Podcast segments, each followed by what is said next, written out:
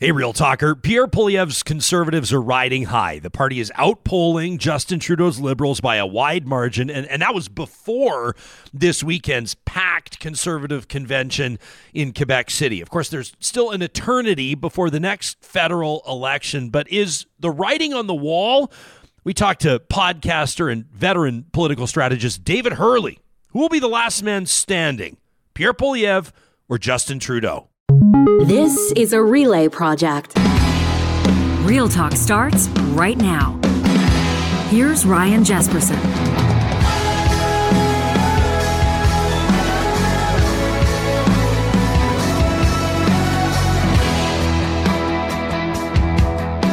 I want to welcome you to this September 12th edition of Real Talk.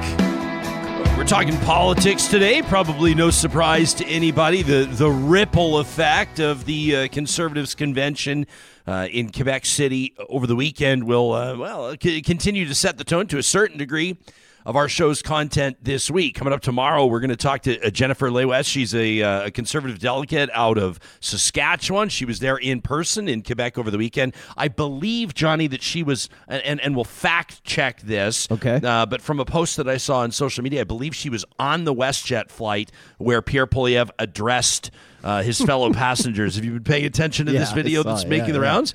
He did a pretty good job of it. Yeah. Everybody's kind of been commending the conservative leader for his delivery. Mm-hmm. Uh, now, some people, if you know, if you're a political opponent of Poilievre's, or if he rubs you the wrong way, or if you're not a big fan of his policies, or uh, et cetera, et cetera, uh, you may not like what he had to say. But if Mm-hmm. you look at how he said it and how he carried himself over the weekend, a lot of people are saying this.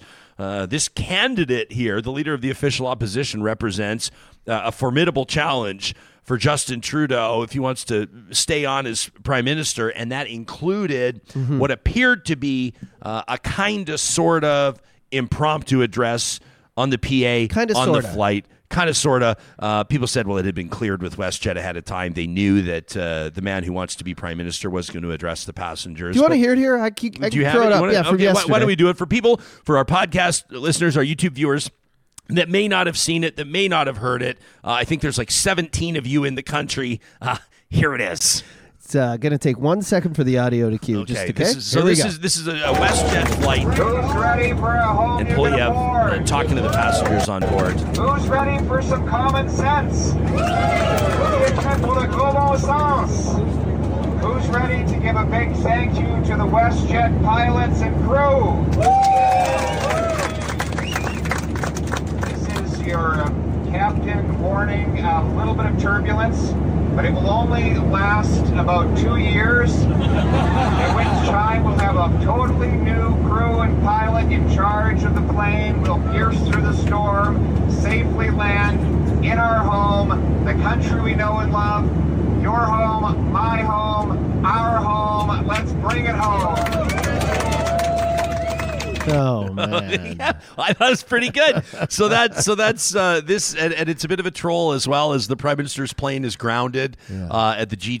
Mm-hmm. But uh, but there is what are you what are you kind of sneering at? That that to me is that that is effective politicking. That is that It is, that is is. someone who is on point, the master of their message. Yeah, but he's kind of. I, I wonder if he's taking like like comedian classes or something. He's he, you know, it's almost like a, a stand up routine. Half of his stuff is serious. The other half are are, are sick burns. Yeah. So and and and people are debating now. Someone says, well, you know, people were kind of upset. People are like, you know, we we need to call the authority. You know, whoever looks at you know Transport Canada and and all this. You know, the, the fact that he can get up there and commandeer the PA system on a flight. People are all upset, and then others are saying, well, don't worry about it. Uh, it was a charter flight. It was specifically a charter flight just for delegates and attendees of the conservative convention. It was a pri- and then it it surfaced yesterday that maybe it wasn't a charter flight, and people are getting all caught up in the what really matters here. Mm-hmm. And what this all comes down to is what momentum is the party gaining? What momentum is the leader gaining, if any? Uh, from the convention, I would suggest he is gaining momentum from that convention. And Peak what are the implications? Yeah, is, or is this peak Pierre? Yeah. As, as one of our uh, real talkers said yesterday, I think that comment was made in the live chat, Mm-hmm. and it ended up being uh, the theme of our thumbnail on YouTube. So you know you've nailed it when your uh, live chat comment becomes our thumbnail. So shout out to whoever it was that that did the peak Pierre uh, wordsmithing. And then we got into it. we got into Yeah. it a little bit, and we're going to, uh, you know, not not exclusively this week. I mean, we have a housing roundtable coming up on on Friday, and we're going to be talking about some different things. Uh, Mo Amir is going to join us on Thursday, uh, the host of This Is VANCOLOUR on CHEK out of British Columbia.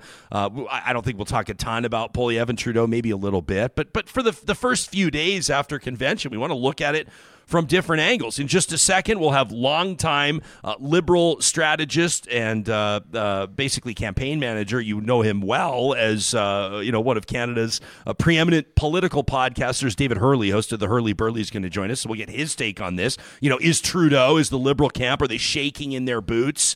Uh, we'll, we'll dissect that as well, and then and then we got a uh, an email written. Uh, I don't know if I say Oh, I written by flamethrower, but Garth wrote in, and he's uh, he, he's unhappy with a comment that you made on the show yesterday. Do you want to get into this, or you want to save it? Party Uh, on, you, Garth. You, want Let's to you want, you want to hit it head on? He goes, go. Jespo, I told myself, and Garth, I don't know why, but he says I told myself I'd refrain from commenting for a while. Why? Uh, he says, but it's astonishing that I could not remain disengaged from Canada's most astute audience. Uh, real talkers. He says that's a fact. Attaboy. See, he he opens. Uh, what do they call this? These are like the shit sandwiches. If you're in management, you want to you want to give somebody, or maybe they call it the praise sandwich, but but it's what's in the middle that matters. They're going to talk about something positive, a compliment out of the gates. Then they hit you with what they don't like, and then they'll wrap up with a compliment. So he says, Canada's most astute audience here. I am perplexed by the relentless liberal righteousness and the conservative condemnation.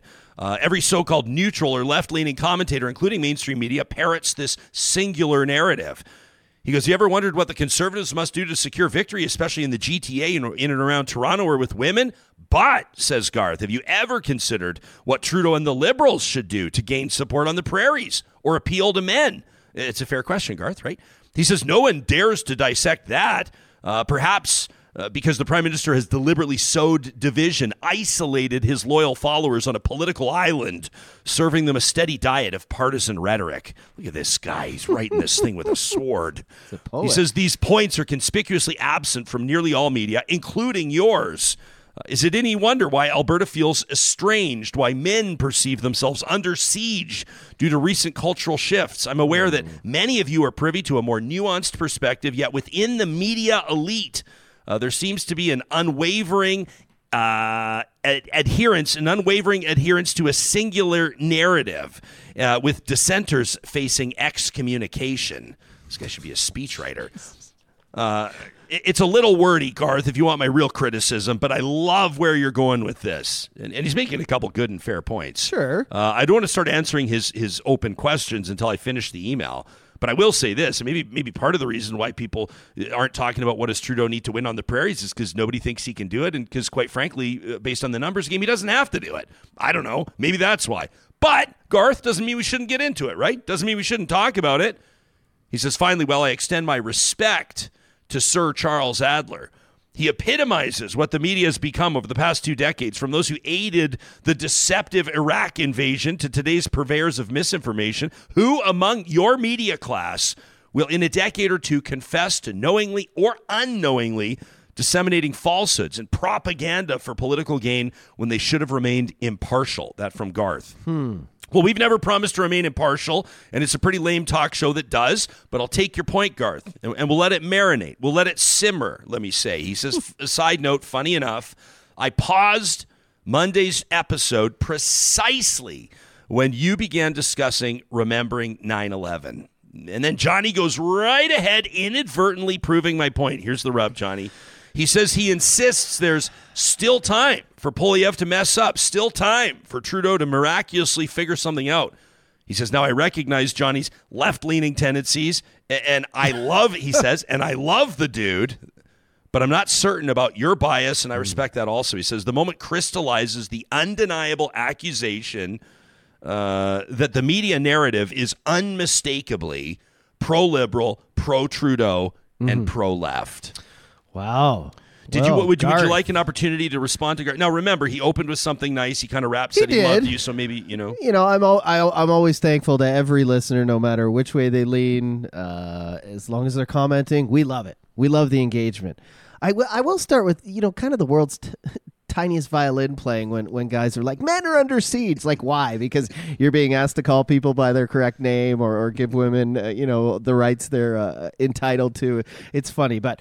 Uh, he, so he's calling this election two years out, is what he's doing. Well, Is- and I, I would also say I- that's all I was saying is it's two years away. There's a lot of time for Pierre to fuck up. There's a lot of time for Tru- Trudeau to recover. And last election, we all thought Trudeau wasn't going to be elected again, and he was. So that's all I'm saying. I, I you know, I'm not, I'm not calling the election two years out either. All I'm saying is two years is a long time for a lot of things to happen. I think that's a very rational and fair rebuttal. I think it uh, is, to, too. Mm-hmm. to Garth's relatively rational and, and fair email. Thank you, Garth. Um, but I would say to Garth, uh, I saw some some criticism aimed at us, aimed at Charles and myself yesterday. I don't remember the exact comment, so I apologize uh, to whoever left it. But somebody basically said Adler and I were talking about, and, and I can't wait to get into this with David Herle in just a sec. Adler and I are talking about how how Trudeau's got a real problem. And he's polling low, and, And support appears it. to be low, Yeah. and he may not have uh, complete caucus support. And Poilievre is surging, and is Poilievre the next prime minister of Canada? And at least one of you in the chat was was was kind of like, uh, you know, you guys, do you guys need to be reminded uh, of 2016, like Hillary's emails? Do you guys need to be like what you know, essentially implying that that we are manifesting some sort of a narrative that that we uh, would be influencing people to feel a certain way about a politician, and, and I guess in a way, to put it lazily, to give the right winger a pass, and and uh, you know, to to give the left winger a harder time than than they deserve. And so I, I, I hope that Garth saw that, which which I thought was fair commentary. I would also suggest that this this sort of like you know unmistakably quote unmistakably pro liberal, pro Trudeau, pro left uh, media narrative. I mean, if you look at what we do as independent podcasters as an, as an independent live streaming show across the country and you look at who else is doing it in Canada and there's not very many like you can count them all on one hand the lion's share the majority are on the right wing and like far on the right wing right? And so we're not the counterbalance to that. We're not marketing ourselves as far on the left or a left wing show, or for that matter, as someone once described us, a progressive podcast. We're not. This is real talk where sometimes uh, the host or guest opinions you may align with, and, and sometimes you may despise them and choose to spit them out of your mouth. But Garth, I mean, I, I could sit here and list them all, but it's not my job to advertise for them. Uh, I would suggest that you don't have to look very far to find a whole bunch of shows like this that will sing the praises of right wing or conservative politicians without holding, holding them to, to account whatsoever in any commentary on any politician that's not a conservative, regardless of their party, is is I mean that politician is smeared, is is uh, presented as some I mean you know to the extreme. Adler yesterday talking about groomers and pedophiles, right? Like I mean I think that the evidence is there. Let me put it this way, Garth. Uh, we opened the show with your email because it had us both talking and think. I didn't read. I wanted Johnny to hear the part about himself live on the show, so I didn't read that part to him ahead of time because because the reaction, the art of reaction, is is big on this one. But in all sincerity, Garth, I so appreciate. Again, I, I don't know why you said you told yourself to refrain from commenting for a while because we want to hear from all of you, from from real talkers, regardless of where you are or where you think you are or where you used to be or where you might be down the road on the political spectrum. Your opinion uh, and your perception of how uh, our content or our conversations are landing with you, that's really important to us. I mean, the show basically is pointless without it. So keep it up. Send us an email anytime to talk at ryanjespersen.com. David Herle in 30 seconds. Uh, but first, this is a message specifically for real talkers that are looking for a rewarding and high paying career that do not have necessarily. Uh, you can. You don't get penalized if you have a university degree, but you don't need one to get started as an insurance professional with Business Career College. You know, in Canada, insurance agents are starting at more than 55 grand a year. They can earn up to close to 90, and all you need to do is take an approved course and pass your licensing exam. Business Career College offers industry leading approved courses in life insurance and property and casualty insurance, and their expert instructors are passionate about helping you launch your career. Now, here's the benefit for Real Talkers right now you can save 15% on any Business Career College insurance course with the code Real Talk. That's one word, Real Talk. You can get started today, 15% off with the promo code Real Talk at businesscareercollege.com. David Herle is a longtime uh, political strategist, campaign manager, and his podcast, The Herle Burly, is one of Canada's most listened to political shows. He's been a great friend of this show ever since inception, and I believe this is your first appearance on the show not wearing Saskatchewan Roughriders propaganda. What's going on?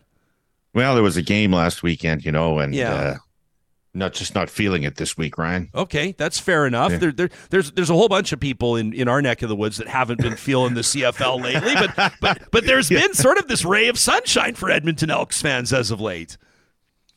Yeah, no, no, uh, you're right. They look they look a lot better, and uh, the quarterback. I mean, it's astonishing that Jones didn't play him earlier in the season. He's Yeah. obviously the best quarterback they have on the in the roster, and yeah, it's turned their it's turned their season around. Too late, unfortunately.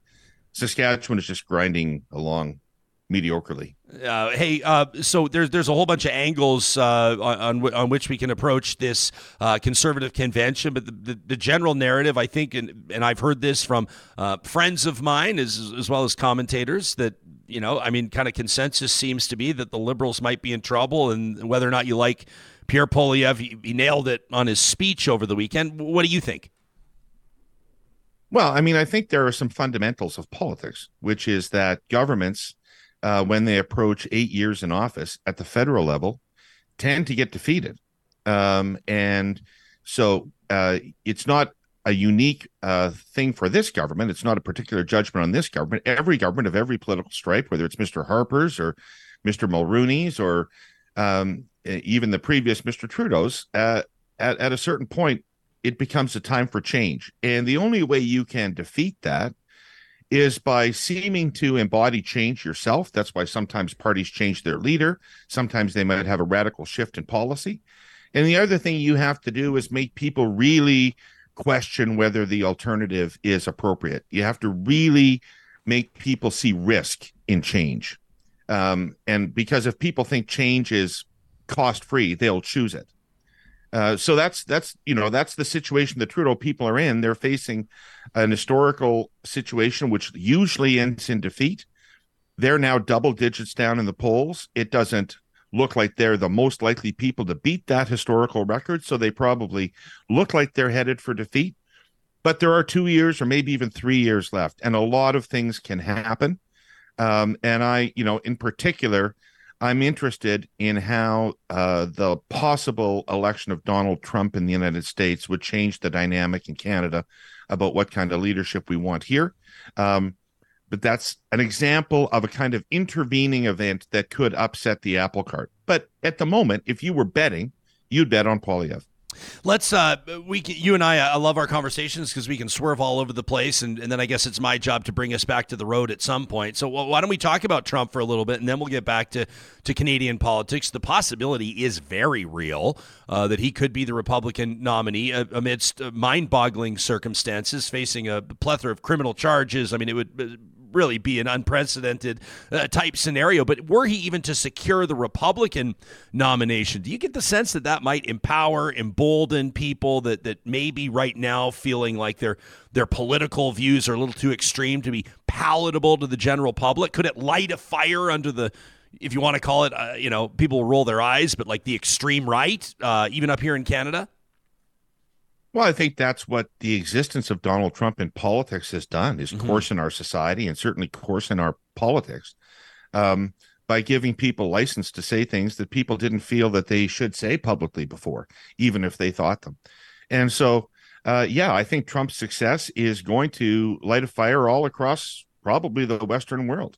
Um, and you're right, he is likely to be the nominee. Uh, it appears that Republican voters uh, are completely uh, looking past these uh, criminal charges as politically motivated, without merit, um, and just designed to get Trump. And Republicans think that uh, there should be that the criminal operations of Hunter Biden are more serious than than Donald Trump. So he's going to win the nomination, and in their system, he's already neck and neck with Biden in the polls. Biden, something could happen to Biden in the next couple of years. Um, and so, yeah, there's a real, real prospect that Donald Trump is the president again. shocking as that is. Yeah, uh, obviously nobody wishes any sort of ailment or anything else on anybody, but whether or not something happens uh, to Joe Biden, uh, do you think that the the party needs to make a call here and, and look at? I mean, you're you're essentially right now. Um, if you're the Democrats, you're trying to convince people that this is the guy for the next six years, right? Like you're trying to convince people, or five years. You anyway. are, but you can't. I mean, anybody that votes for Biden in the next election has to assume that at some point in that term, Kamala Harris will be the president. Yeah. So that's the message. Well, I mean, I think it's a weak message, and I think he shouldn't run. Uh, the party has no ability to make him not run. They don't have a system like that. There's no leadership review system in place. Um, unless somebody beats him for the nomination, he is the candidate. Um, but I don't think he should run because I think that uh, his age is a real issue for people, and it ought to be a real issue for people. And I think that it's really hubris hubris on his part to think that only he can beat Trump. In fact, it might only be he that Trump could beat. Yeah, can we talk a bit about? I mean, your experience, uh, David, in in you know uh, selling candidates to the public. Basically, um, this might sound like stuff in the shallow end of the pool, but it's real, and that is image and and and what it projects and what it says, and and we can bring this back to talking about you know Pierre Poilievre using different hair product now, getting rid of his glasses, wearing more T-shirts than suits, and the like. But even Joe Biden, like when when when you are the most powerful person on planet Earth, when you are the president of the United States, and, you, you kind of struggle, you shuffle around the stage a little bit. I know I'm going to get angry emails from people, but but check the tape. It is what it is. Um, you know, just does it send a do, do American voters that might otherwise be sympathetic or supportive to Biden? See some of the you know he he walks off the TV set, he goes the wrong way off the stage, this kind of stuff. Uh, do they sit there and say this can't be the face of the US, this can't be the image of the US? Is that the type of thing that could legitimately sway people's votes, do you think? Well, I think it might partly be what image does he project of the United States, but it mm-hmm. might also be is he really capable of running the United States and is he actually running the United States? And if he isn't, who is? Um, there's no question. All the polls show Ryan that his age is a huge factor, and that a significant majority of Americans do not believe he's got the mental capacity to be president to be president right now, much less six years from now. So his age is a significant drag and is going to help elect Trump, who, although he's similar in age, appears much more physically vigorous and less frail than Biden does. Yeah, 100%. I mean, Kimberly right now in the live chat, it's like, well, how old's Trump? So Biden's 80 as of right now. We're doing this show. Trump's 77. Uh, but Trump, uh, you know, posts videos of himself, you know, golfing on his courses. I mean, the swing's gnarly, not like I should talk. Here he claimed that he shot like in the 60s at his court, won his course senior championship, by the way. The yeah, he's week. also 6'3, 215. yeah, okay, yeah, sure. Yeah, yeah. they're different guys. It's a different story. But the point is, uh, it doesn't matter what you or I think about this. It all matters how it plays out. So you potentially have a Trump presidency uh, in the United States, and, and, you then got, of course, uh, Canadians with with really, uh, I guess, not even a neck and neck horse race right now. If you look at polling, if you're in the liberal war room or if you're working in the PMO right now, how concerned are you about where polls are right now? Some people are celebrating, and then some people are rightfully saying we're not even close to an election. The only poll that matters is on election day. Well, you mentioned uh, earlier before I came on, I heard you talking about some people say that Poilievre is peaking too soon. Mm. In my experience of running campaigns, there's never a bad time to be ahead, mm. never a good time to be behind. Uh, so uh, I think that uh, that's kind of silliness. I mean, they have opened up the kind of lead now that I was wondering why it didn't exist uh, six months ago. Uh, because normally, um, when you're getting toward a change election, the opposition starts to pull away in the polls uh, quite significantly, and we're starting to see that now. I, I mean, I, I think in the PMO they know they have a real problem. They just don't know what to do about it. Um, and uh, I don't think that they know yet what their story is going into the next election campaign. Um, what do they want to be telling Canadians? And and you can't be telling them what you did in 2016. Um, it's not going to cut it now. You have to be a new government with new plans for the new challenges facing the country. And they've got to get their heads around that. And until they do, I don't really know that they can launch an electoral uh, strategy run over the next couple of years until they figure out where are we going to be policy wise? What are we going to be representing in 2025?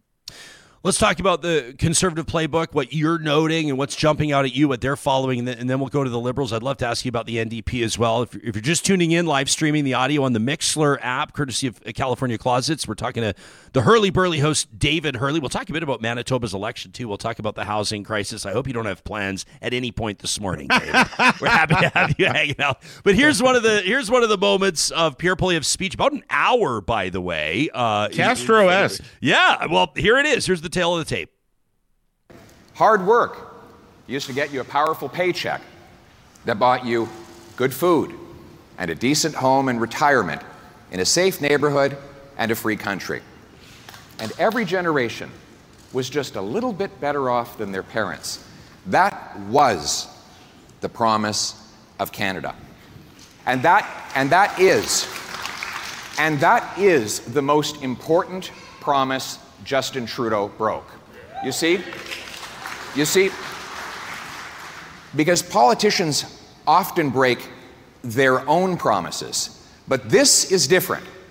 This promise didn't belong to him. This promise belonged to all of us.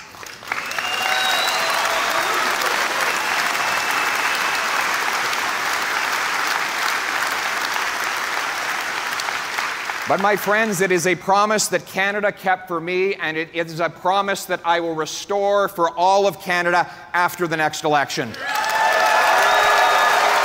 All right, so there he is. That's Pierre Poilievre over the weekend. The the promise of Canada, right? He, he didn't break it. Politicians often lie, sure, but this is the promise of Canada that he's broken. Why is that significant?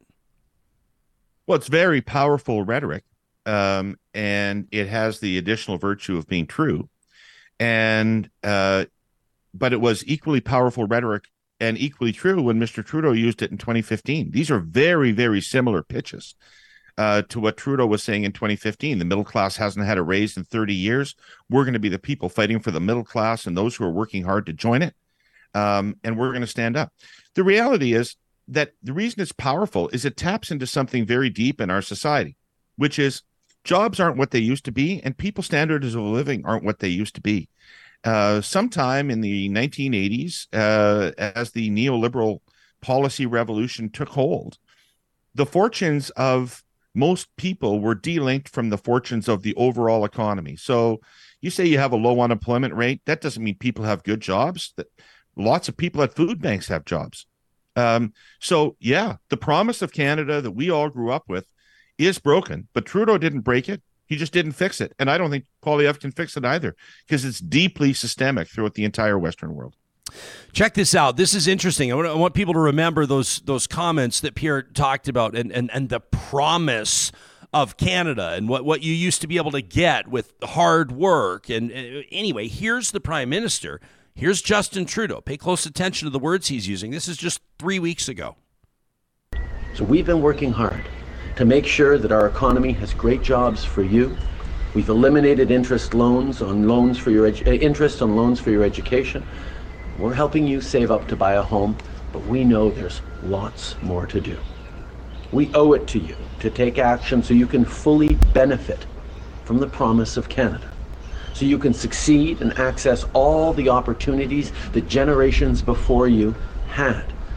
So that you can have both a healthy economy and a healthy environment in strong, vibrant communities long into the future.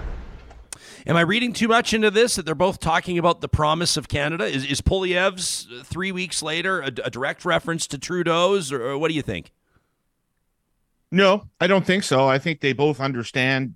Uh, you know, I, I think they both understand exactly where uh, the zeitgeist is in Canadian politics right now, and it is middle class, middle income people who are really angry about the direction their finances are taking. I mean, poor people in the country are still poor. Um, and uh, they're, you know, they don't get angry. They're resigned. In Poilievre's words, they're too tired to be to be angry. And rich people are doing just fine. But the middle class and middle aged people, this is the this is the politically grumpy group. This is the group that feels like they're worse off today than they were a few years ago. And this is a group that looks ahead.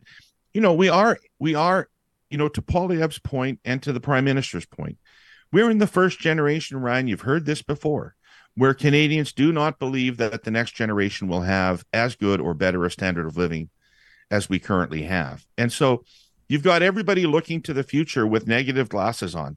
Um, and uh, when you're the when you've been the government for eight years, to respond to that, you need to look like you've understood this and you're taking action to arrest it. You can't tell people you've been working on it for eight years and things are pretty good. They don't want to hear that. Uh, and it's true. I mean, a lot of people are worse off than they were eight years ago, and and, and the proof is in the pudding. And uh, they wouldn't have to look very hard to find that proof. But the question is, how much of that falls on the prime minister? Here's the thing as well in politics, not everything's fair. You know, something can No. be not your problem and still very much your problem, right? Well, yes. If you're if you're on guard and it happens, uh, it's it's your problem. So you know this is, for instance, housing. You know, it is technically correct to say the roots of this housing problem have nothing to do with Trudeau or not much to do with Trudeau. Uh, but it's happened on his watch, and his watch has lasted for eight years. So it's reasonable to say they should have seen this happening earlier, um, and and done something to move on it. It's easily. it- It's also true that that's should have happened at the municipal and provincial levels as well. But we're talking about about Trudeau right now. So yeah, he's taking responsibility for things he doesn't necessarily control.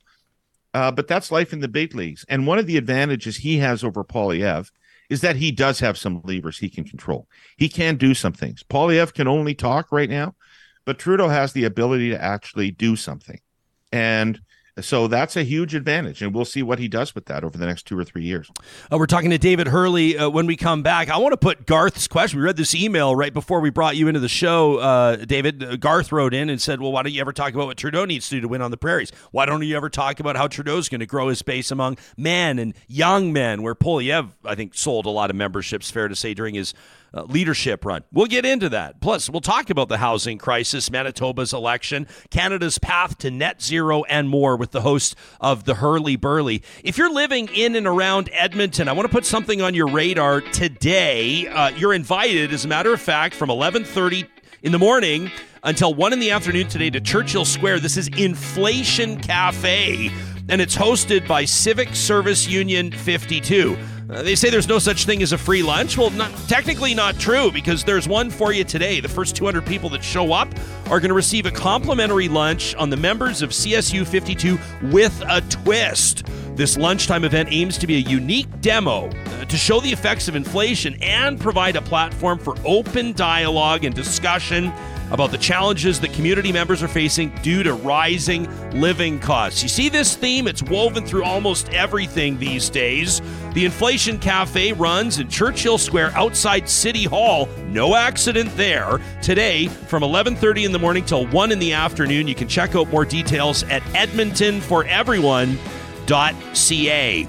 If you're looking at a garage makeover right now, you know that winter's soon to hit. You, you've had your winter tires piled up in the corner over there, and, and when you move them to put them on, you're going to realize there's your golf shoes and the extension cord you've been looking for forever. It's time to give California Closets a call. Everybody thinks of them as the ones that can redo the primary bedrooms and the living rooms, the entertainment centers in the basement. That's true but they are raising the game when it comes to garage storage, including storage cabinets, custom garage solutions designed in the way that only California closets can. The consultation is free. Let them show you how they can get the snowboards up on the wall, the bikes up on the rack, the Allen keys and the wrenches and the hammers and saws where they should be.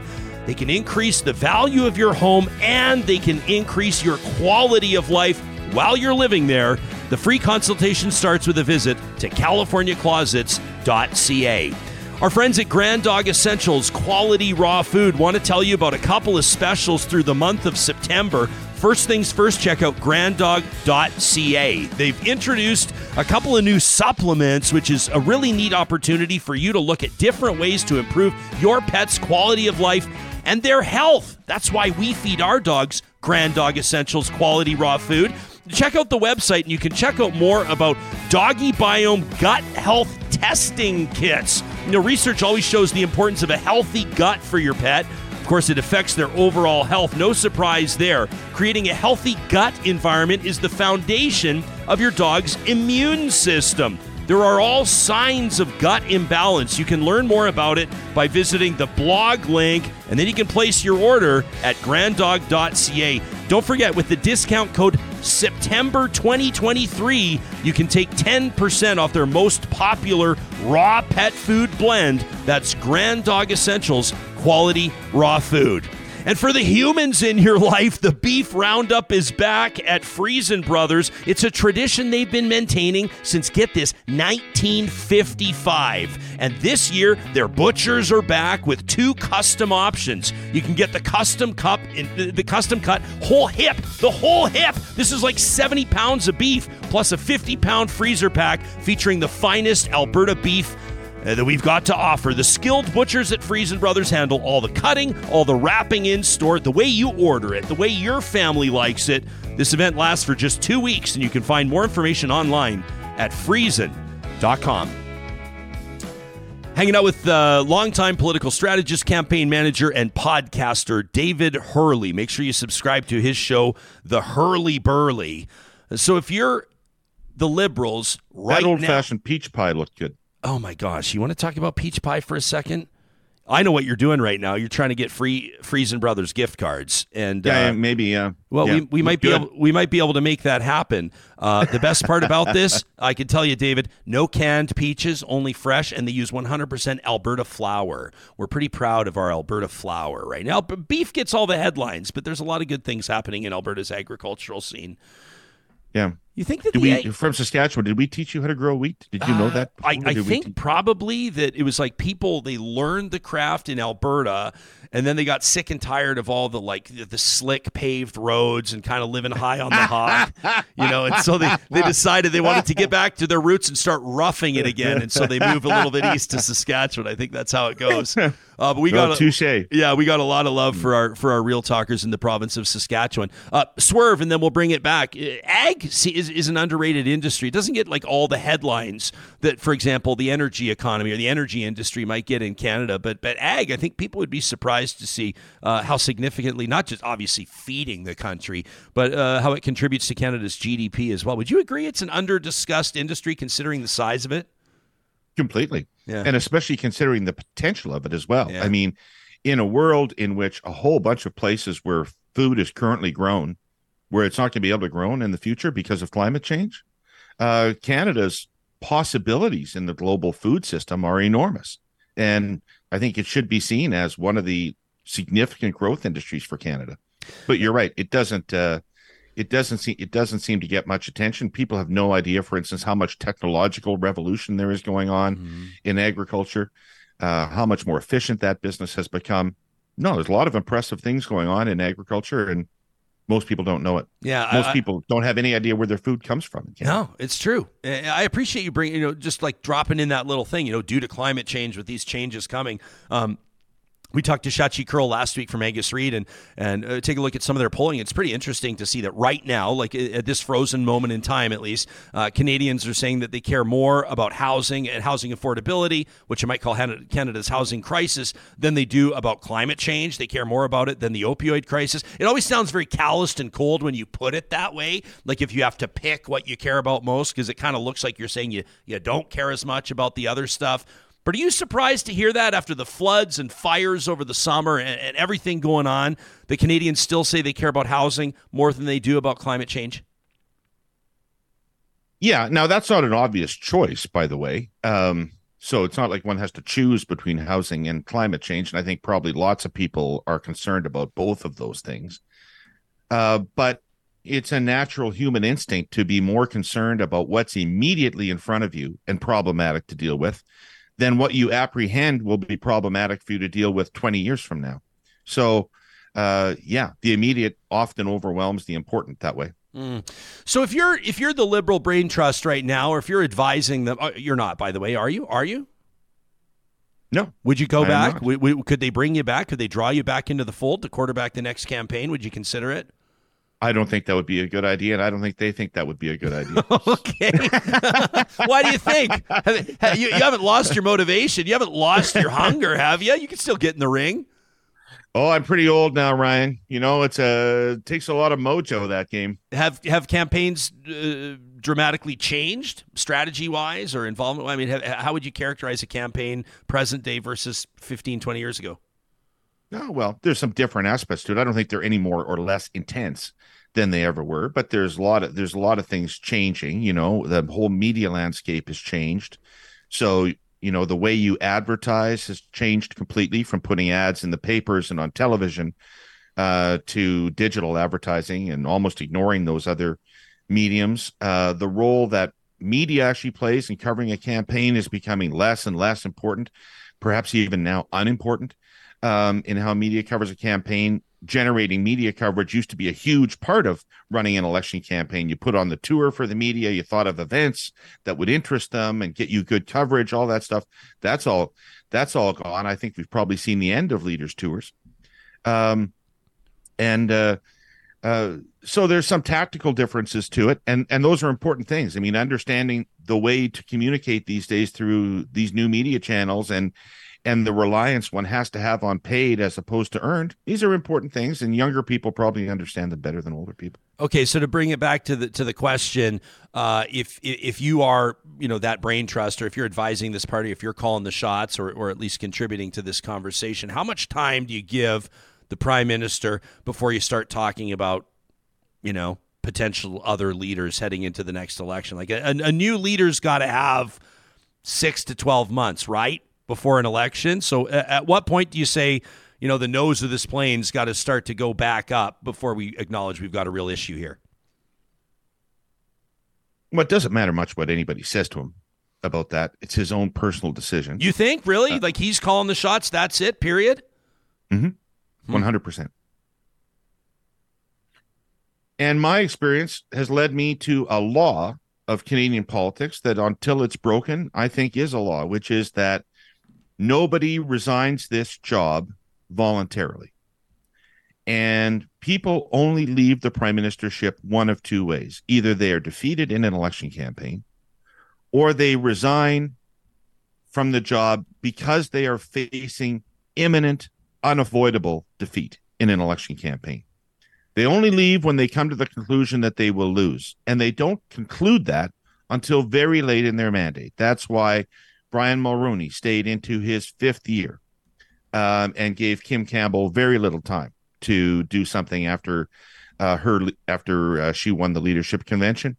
Pierre Trudeau in 1980, when Pierre Trudeau came back from having resigned to run against Clark, one of his central promises to the Canadian voter was that he would not serve out his full term and that he would resign because people had resoundingly told him in 1979 they didn't want to be the prime minister anymore, but they did want to get rid of Clark too. So he said, I'll quit. Five years later, in the winter of 1984, he's desperately still searching for a way in which he can win yet another election.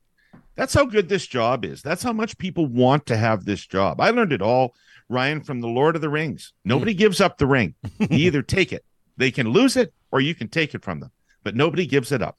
Hmm. Um, you, you talked about young people and being tired and, and working two or three jobs. And there was that moment in Poilievre's speech. I want to I want to play it uh, for audience members of ours that may not have heard it. And then I want to read a, a, quick email from Jessica uh, before you and I start talking about the housing crisis in Canada. And this won't be solved solely by politicians, but it does demand uh, intuitive and probably to a certain degree gutsy political leadership on a couple of things. Johnny, can we tee up the Poilievre clip and then we'll get to Jessica's email? Here he is over the weekend. We have youth here today, right? Yes, we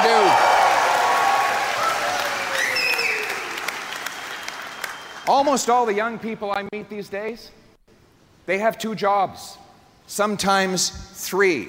Not to save up for a home, they've long ago given up on that goal, but just to avoid getting evicted. They'd love to have kids, but they're running out of time and there's nowhere to put them in their $1,500 a month studio apartment. Eight years ago, their eyes beamed with possibility. Now they have big black bags under their eyes as they drop off another midnight Uber Eats delivery, their third job. Mr. Prime Minister, our youth are not angry, they're too exhausted to be angry. Number one, pretty interesting. I, I think Poilievre's throwing up. I, I think some early defenses uh, against an anticipated criticism uh, which is that he will be painted as nothing more than a blowhard, than a man driven by anger without solution. Would you agree? The fact he's saying he's saying I'm not angry, everybody else is angry.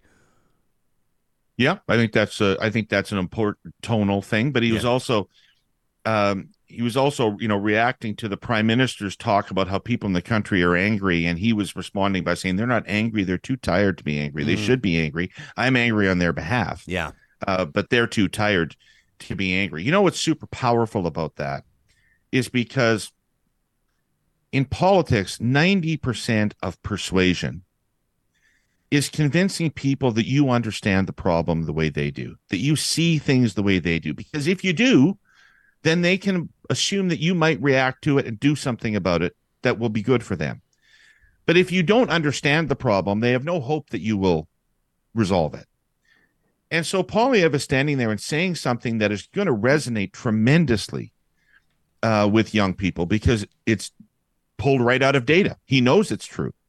And so he's saying that, and young people are hearing that and saying, he gets me. That's one of the advantages of being in opposition because Trudeau can't give that speech. He's been the prime minister for eight years. Um, he has to try to talk things up. He can't pierce to the heart of the diagnosis the way he was able to in 2014 2015 when he got when he got elected so yeah i mean i think that Poilievre has hit on some very powerful and resonant messaging here and it's showing up in in pretty shocking support levels um, among millennials for Poilievre. I mean, millennials are the people that were four, four square behind Trudeau in 2015, but it looks now uh, like they are abandoning him in large measure. We got an email from uh, Jessica to talk at ryanjespersen.com. She says, I grew up in Edmonton. I watched my mother struggle to work three jobs to make ends meet as a single mom. Uh, I'm now 30 years of age uh, with a university degree, and any family plans are on hold as I refuse to subject a child to a less than stable life, the life that I had growing up. My fiance and I were slowly saving so that we could maybe have a down payment in eight years. Uh, affected by a recent layoff, that dream of a home to start our own family appears out of reach entirely. At the risk of sounding dramatic, what hope do my fiance and I have? There have been recent affordable housing projects announced in our city, but what protections are the city taking to ensure that developers aren't holding all the cards? It appears to be clear that we cannot depend on the goodwill of investors. As rent spirals out of control in all major Canadian cities, what protections are cities putting into place to support working families so they can live where they work and support the next generation of workers? That from Jessica, who I suspect is speaking for thousands, if not millions, of people. Right. How is a politician she, to respond to something like that? If Jessica were to get Poilievre or Trudeau or Jagmeet Singh or, or another political leader uh, in a one on one, a prolonged or extended handshake as part of a meet and greet, and were to deliver her message in 30 seconds, what would the politician say that you think might provide some meaning, some hope to her with substance? Well, I don't, I don't know. I mean, it is, as she pointed out in her email, an extraordinarily complicated uh, issue with a lot of moving parts. It's not like it's up to one entity that can fix this or control this. A lot of things have to be working together, so it's very complicated. Mr. Poilievre, if she talked to Mr. Poilievre, he would empathize with her problem. And then he would say he's going to get the gatekeepers out of the way, which he would describe probably as local municipal politicians and he's he would say i'm going to make their funding from the federal government for all municipal services dependent upon them building houses and i'm going to have rules and targets and they're going to i'm going to whip those cities and towns into shape so that they build build build um, i don't know many people who think it's that simple the problem is uh, it people want it to be that simple. If you're looking for a house now, you don't want the answer Mr. Trudeau would give you, which is a long systemic discussion about how three levels of government have to work together with the private sector and get land in the right places and get tax incentives right and get this right and that right. That doesn't sound to you like you're going to get your home anytime soon. But that is the reality. Uh, David Herle, our guest this morning. In just a second, I want I want to talk to you about uh, net zero initiatives across the country because, because Canadians will expect, uh, conservatives will expect their party uh, to table meaningful platform here. They've, they've seen, and maybe I'm oversimplifying, but I think that they've seen their party lose an election before because it didn't have a serious climate plan. And that may have, quite frankly, been the only reason uh, that Andrew Scheer lost an election. You can take an issue w- with that if you like, uh, David, in just a quick second. We'll talk about the road to net zero in Canada, the politics of it, and, and then we want to touch on Manitoba's election as well, coming up in just a quick second. Hey, are you following Kuby Renewable Energy on Instagram yet? If not, make sure to give them a follow at Kuby Energy. They've got a great post, a really informative post on net metering. I have no idea what this was, or at least I didn't until I read it. It's a really neat way to harness the power of solar. Uh, so with this setup, your your panels on your home, your barn, your, your commercial property, whatever, will generate electricity during the day, so they supply your immediate needs and then you can contribute surplus energy back to your local utility provider. Those are translated into credits and then they're stored in your energy bank. So, uh, you know, they say picture this a movie night. You're using electricity beyond what your solar panels provide. No worries. The grid steps in seamlessly, delivers required power, deducts the credits from your account, and then if you surpass your accumulated credits, big deal. The utility bills you for additional energy drawn from their supply. It's a lot more simple than critics would have you believe. You can learn more about net metering and get a free quote. Find out what it would actually cost to put solar on your property by visiting kubyenergy.ca. Now, if you're one of those that would aspire toward a career in energy. You want to be part of Canada's energy economy, whether it's present day. I mean, it could be potash mining in Saskatchewan. We could be talking about natural gas projects. We could be talking about oil refineries in Alberta. Or maybe you want to look to the future. Where's this industry going? Apex Automation wants to talk to you. If you're a professional engineer anywhere in Canada, they want to add you to their team. That's right, they are the fastest growing automation firm in Canada. And congratulations, by the way, to Apex. They've just opened a field office down in the Lone Star State of Texas, providing more opportunities for their professional engineers, electricians, and also instrumentation professionals to reach their true and full career potential. If you are languishing where you're at, if your employer does not appreciate you and you've still got more to give, check out the careers link today at apexautomation.ca. You know, the fall blizzard menu is here at the Dairy Queens of Northwest Edmonton and Sherwood Park. You deserve to treat yourself today. Real Talk tells you so, and you know it to be true. Why not go check out or rediscover September's Blizzard of the Month, which is the Pumpkin Pie Blizzard? Of course, you know this only comes around once a year. You can't order this thing in the middle of July, which is what makes it so very special. Johnny, I love that they use real chunks of pumpkin pie in the soft serve ice cream. Come on, baby. Plus, they top it off with whipped cream and the quintessential fall spice nutmeg. It's the pumpkin pie blizzard. Order it by name today and tell them Real Talk sent you at a Dairy Queen in Palisades, Namao, Newcastle, Westmount, and Baseline Road. And a big shout out to our friends at Complete Care Restoration. I was talking to Herle just a second ago about fires and floods and the reality of climate change.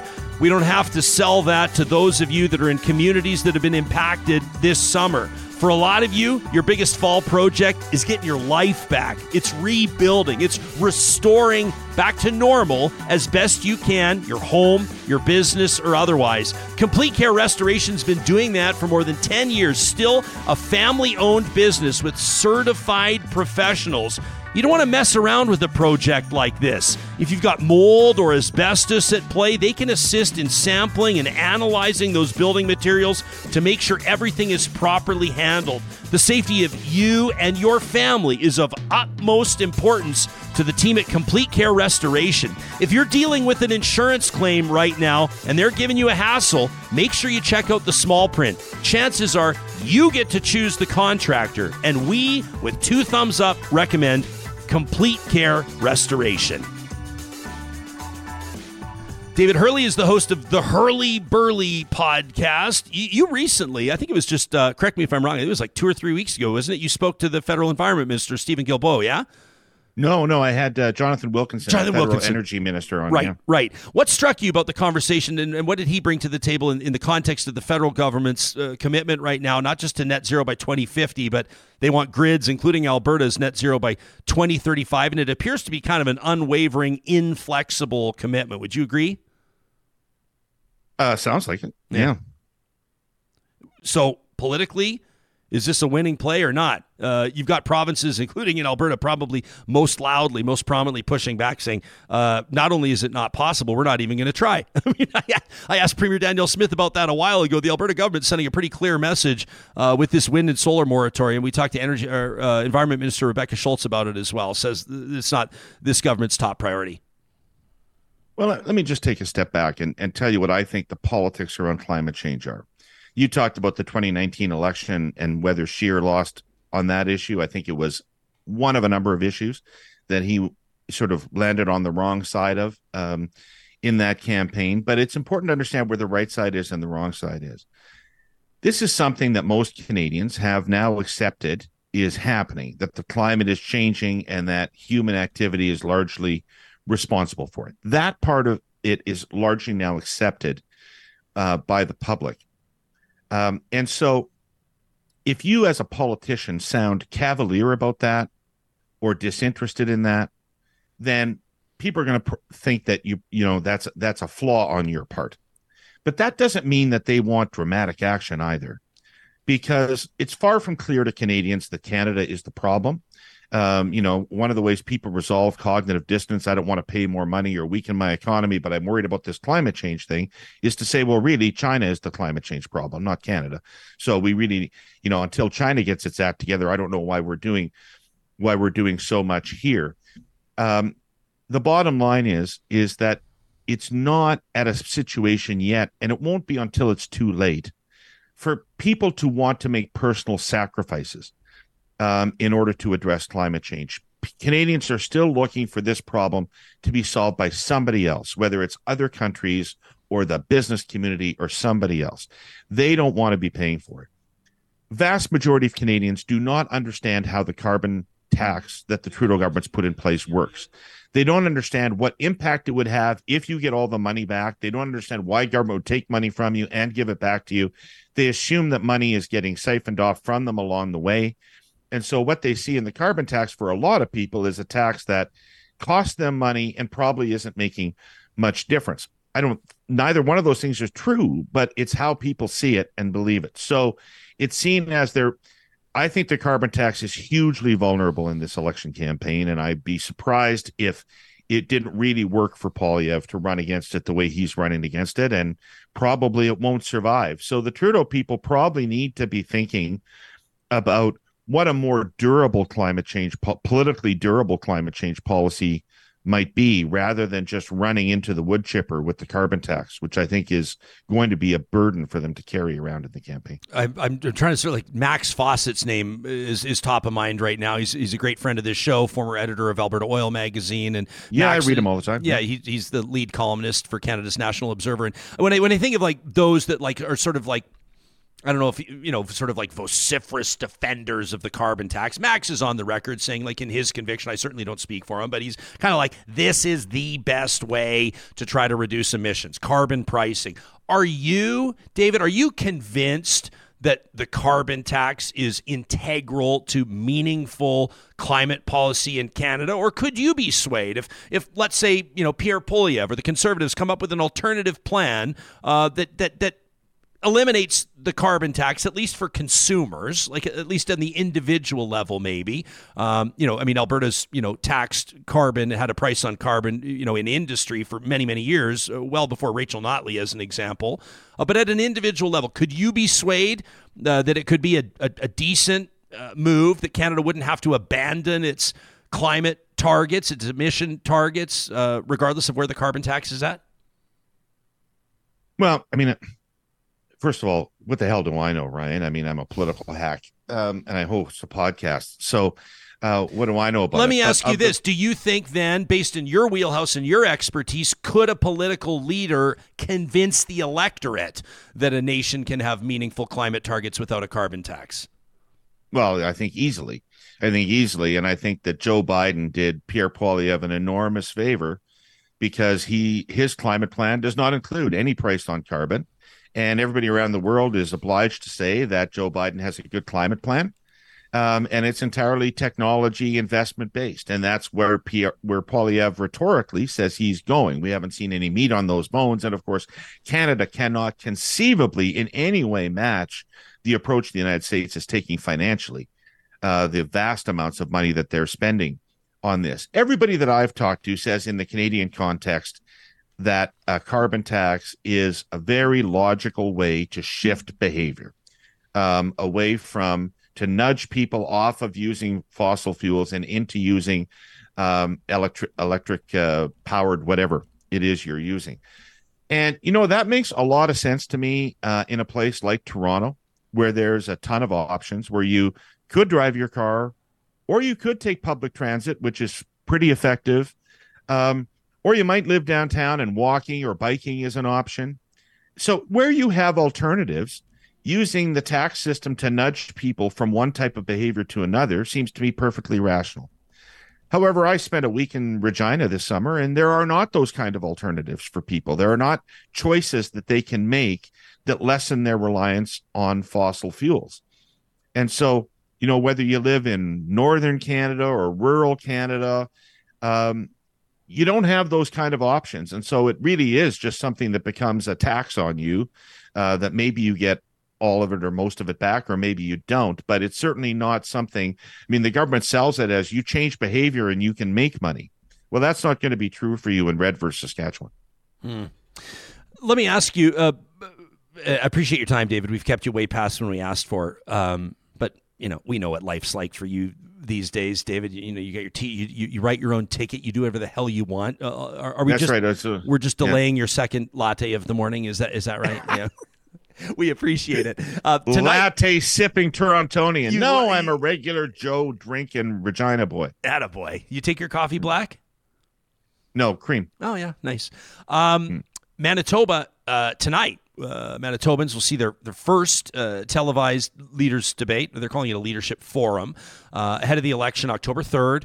Um, Heather Stefanson, uh, premier, obviously hoping that her, her PCs can, can, hold government. Wab Kinew, uh, leader of Manitoba's NDP, appears to be mounting a significant uh, challenge. Uh, both of them, I, I, don't know why this is a, a, significant point to make, but they've fielded a full slate of candidates. I guess it's significant because the Liberals haven't, uh, which I think sends kind of a strange message. Uh, you want to have, obviously, a candidate represented in every riding, but it appears to be, for all intents and purposes, uh, a question of, of whether or not uh, Premier Stefanson can can hold government for the PCs. What do you think is the most significant election issue in Manitoba? What are you paying attention to in that race, and what should the rest of Canada outside Manitoba focus on here? What's the number one storyline? Do you think? Well, Okay, there's a lot there. Let's let's let's have at it. I mean, first of all, uh, we're seeing a close election now that is unanticipated because the NDP had a massive lead over the Conservatives for several years. Yeah, uh, it prompted uh, Brian Pallister's resignation and his replacement with Heather Stefanson. But for a long time, she couldn't move the needle. And only recently has she moved the needle, but she's moved it so much that the parties in the last poll were tied.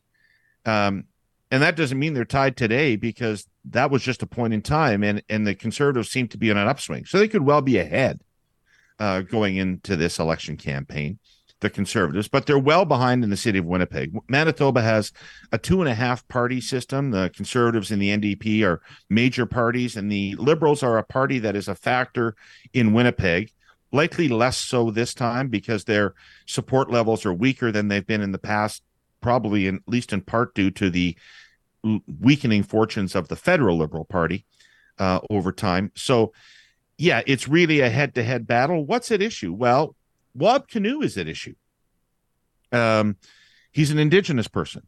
Um, and so it would be quite a remarkable statement to have an Indigenous person being elected premier of a province. Um, and uh, so, as any of, of us who've run candidates who were minorities before know that frankly, that shrinks your potential vote pool. There are some people that won't vote for Wab Kinew because he's Indigenous, just like there were some people that wouldn't vote for Kathleen Wynne because she was lesbian. And so uh, he's got already a bit of an uphill battle. Um, he has um, a criminal record from his uh, youth or from his younger days. I don't know quite what age we're talking about. Um, and they're not insignificant matters, but they're a long time ago, and he's obviously lived a very different life since then. There's some allegations in Manitoba that the conservatives are trying to remind people of that issue by a really strong focus on crime in their platform. The conservatives are talking a lot about crime, not I, you know, I, I, I can I can see the cynicism that people would layer into that, but I also think that in our major cities, crime is becoming something that people are concerned about with the rise of homelessness, um, and uh, seemingly, um, uh, you know, a tougher situation on our streets. I think a lot of people are concerned about crime. So the conservatives have hit on a resonant issue there, and it's one that's always a good issue for conservatives, and probably running against Mr. Kinew is an even better issue for conservatives.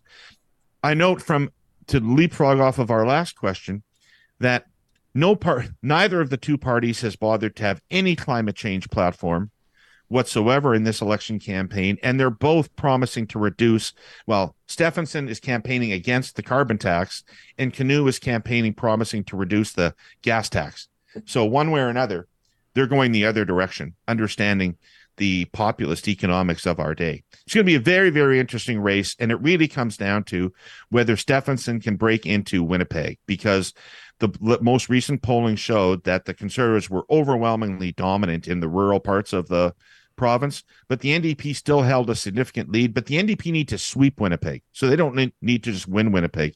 They need to sweep Winnipeg. So the lead has to be very large. Mm. Uh, yeah, it'd be interesting to see if, if, the PCs hang on and win, and, and you've got. I mean, I I don't know how much I put into this. Everybody remembers that iconic that Maclean's cover that had what was it called? Like the new what was it with all the, the resistance? Premiers? The resistance, and it had like Doug Ford and Jason Kenney and Scott Moe and all that. You know, and it sort of implied that like the carbon tax was set to evaporate. It was going to be gone, and and yet still here it is. However, if, if you get, if you keep that kind of that conservative block in place, uh, no pun intended, and, and, and you've got you know Danielle Smith, and Scott Moe, and, and then you say you have Stefanson, you got Doug Ford, it could keep things interesting there. I want to circle back on the Wab Kinew stuff. Uh, 2003, he was charged by RCMP. Uh, two counts of domestic violence related to allegations that he had had uh, assaulted his girlfriend. The charges were stayed um, uh, under then Premier Brian Pallister a few years ago. The, the, PCs in Manitoba actually put out a website, um, and, and, they were talking about his his assault of a taxi driver. Anyway, people can look it up for themselves in Google. I don't mean anyway. Anyway, I'm not dismissing it, uh, but it was 20 years ago. Um, there, there's kind of like as a political strategist yourself, you have to be careful on a couple of fronts. And and in the back of my brain, it's saying be careful asking this question even, but but I think it's a fair question. You have to be careful. Number on, on one front, um, that you know you, you can also voters kind of like a redemption story. Voters kind of like the comeback. They kind of like someone that had a maybe a troubled past or a troubled youth, maybe didn't grow up with all the advantages, um, and and have come to their senses. They're contributing positively, you know, to the public service, et cetera, et cetera. And do you also have to be careful that Mr. Kinew is indigenous and that attacks against him and his character and his past might land a little deeper, a little more searingly than attacks against a, a white guy that went to private schools his entire life? Like, like how do you approach this as a strategist?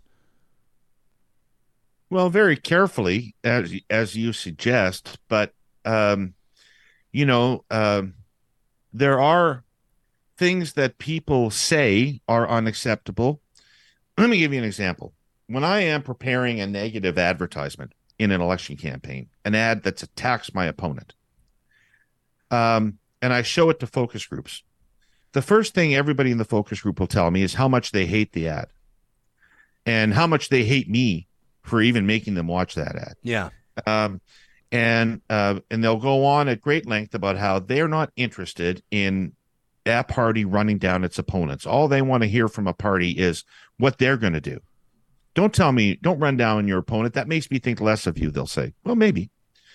But at the end of it, if the ad is a good ad, they will be reciting back to me points in the ad. because it will have, despite their uh, rational uh, rejection of the tactic, nonetheless, that information is now in their heads. And, you know, when it comes to an Indigenous leader, when it comes to the relationship of Indigenous people and crime, um, you know, uh, there's a reptilian part of our brains that probably processes that in a way that's helpful to the conservatives. Hmm. David Herle is the host of the Herle Burly podcast, which is, uh, as they say, a commotion of insights, arguments, opinions, and an impossibly loud laugh or two, if you didn't get that by now uh, hosted by our guest today, David Herle. It's been a huge honor uh, for me to have appeared on that show, and I don't miss an episode. You can uh, learn more about it and subscribe by following the link in our show notes on YouTube or the podcast, or just check out directly airquotesmedia.com slash THB. That's the Herle Burly. Thanks for doing this, pal. It's always so good to see your face. Ryan, thanks for having me on. It's a great honor to be on your show all the time. You're so good at what you're doing and really a big fan of your work. Thanks, man. Means a lot coming from you. That's David Herle, host of the Herle Burly. This conversation is presented by Real Talk partners like our friends at Athabasca University, that's Canada's open university. You know, it's not an overstatement, it's not a stretch to say that people's lives are being transformed by studying at Athabasca University. And over the course of this fall, we're going to introduce you to a series uh, that tells these individual stories. Stories of students that have encountered challenges in life in past uh, whether it's immigrating to canada uh, coming to canada as a refugee uh, for a lot of people escaping a life where opportunity just wasn't a reality. Poverty domestic violence families that have been plagued by alcoholism. You name it, there are people that through the course of their lives found that door after door was closing on them until they discovered Athabasca University.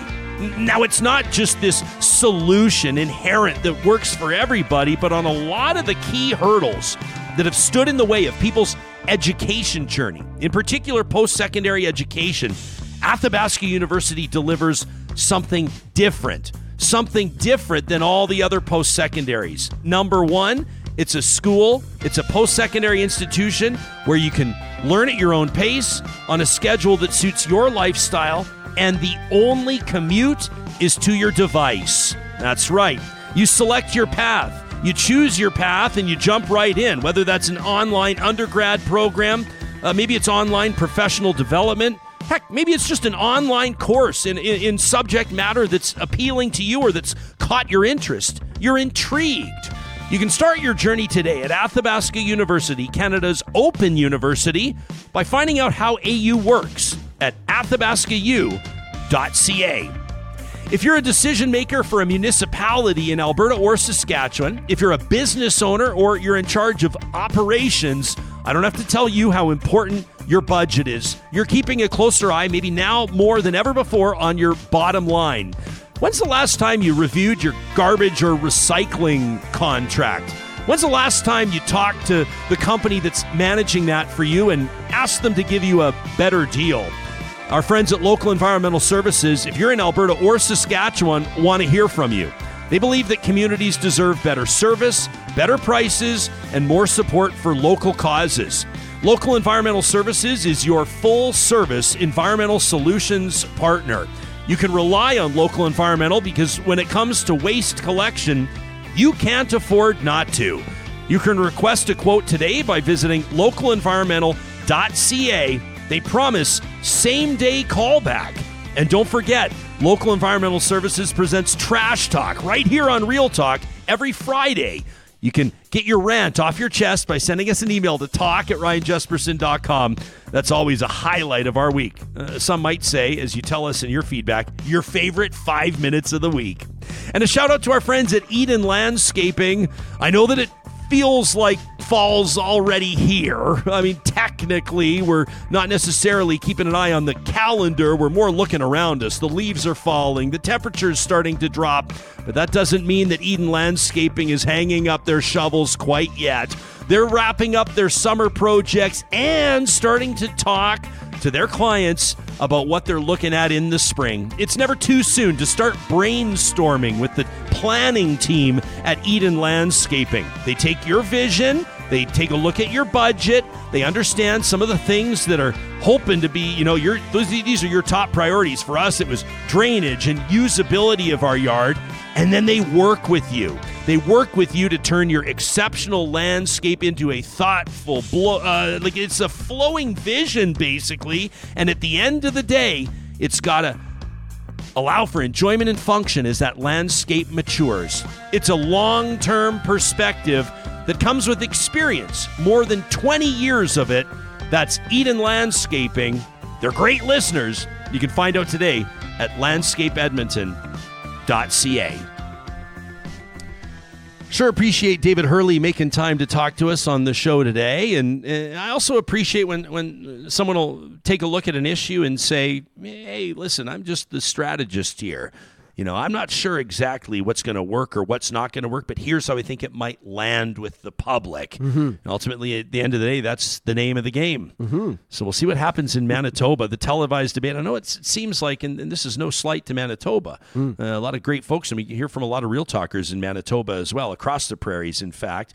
But that election isn't isn't sort of generating a lot of chatter nationwide. No, not at all. Uh, you know, not so much as, a, as an election. I mean, obviously, everyone's paying attention to elections in Alberta, uh, Ontario for sure. BC is always one that people are paying close attention to. Mm-hmm. Uh, but, but in Manitoba, it's, it's kind of seems to be flying under the radar. But but it's always interesting to see when a province speaks, when a province votes, uh, the momentum that that movement, whether Yeah. it might be a big NDP win, which would be huge for Wab Kinew and his team, or Yeah. that, that kind of like you know you thought you were counting them out you thought you were counting her out when when Heather Stefanson took over the reins of that party like david was talking about uh, the outlook wasn't good uh, but she's managed to bring that party back and it'll be interesting to see what happens on october 3rd And it could get a little dirty there too. You heard her, the burly, the burly. I'm going to call him that. Yeah, uh, yeah. Talking about it, you know, like it'd be great for an indigenous person to get, you know, in that seat and and make uh, real decisions that affect people's lives. But you can see if you know things get tight,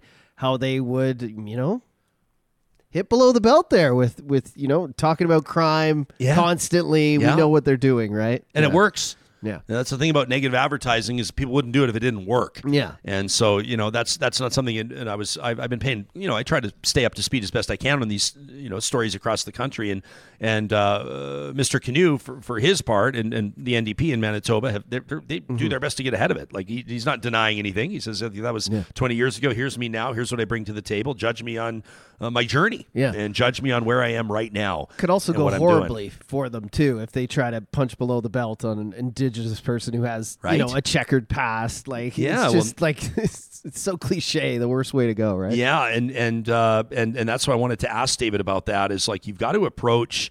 Like there's so much nuance, right? You look at like if if you know, I mean, I guess I'm not comparing apples to apples here, but kind of in a way.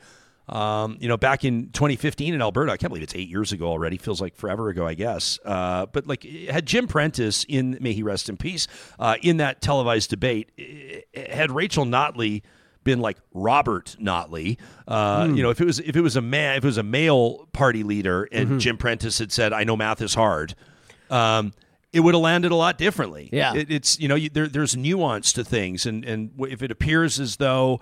Uh, you know, a comment sort of, you know, is is indicative of a deeper something. Uh, then then uh, it can it can really land with a thud, and that's an example of a comment that did. So you cut to present day in Manitoba.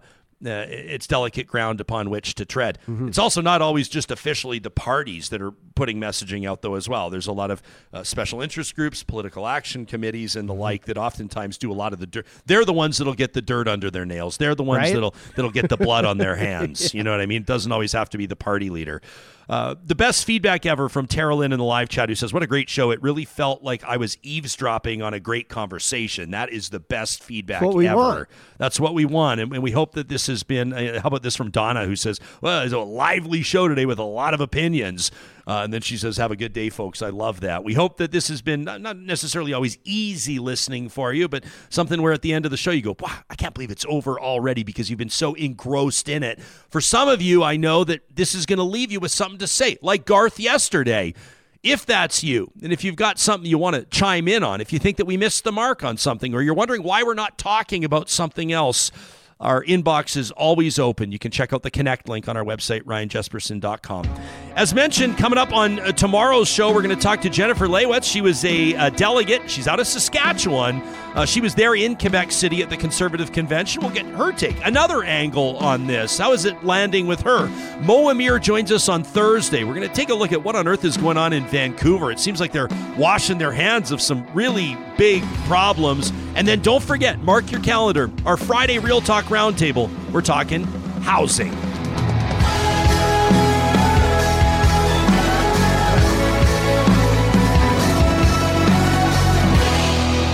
Real Talk is hosted by Ryan Jespersen, executive producer Josh Dunford, technical producer John Hicks, general manager Katie Cook Chivers, account coordinator Lawrence Derlego, human resources Lena Shepard, website design Mike Johnston, voiceover by me, Carrie Skelton. Real Talk's editorial board is Supriya Dwivedi, Ahmed Ali, Brandi Morin, Ann Castleman, Corey Hogan, Harmon Candola, Catherine O'Neill, and Chris Henderson. Member Emerita, Julie Rohr. Real Talk is recorded in Edmonton, Alberta on Treaty 6 territory, the traditional and ancestral territory of the Cree, Dene, Blackfoot, Saulteaux, and Nakota Sioux, home to the Métis settlements and the Métis Nation of Alberta. Real Talk is a relay project. For more, check out ryanjespersen.com.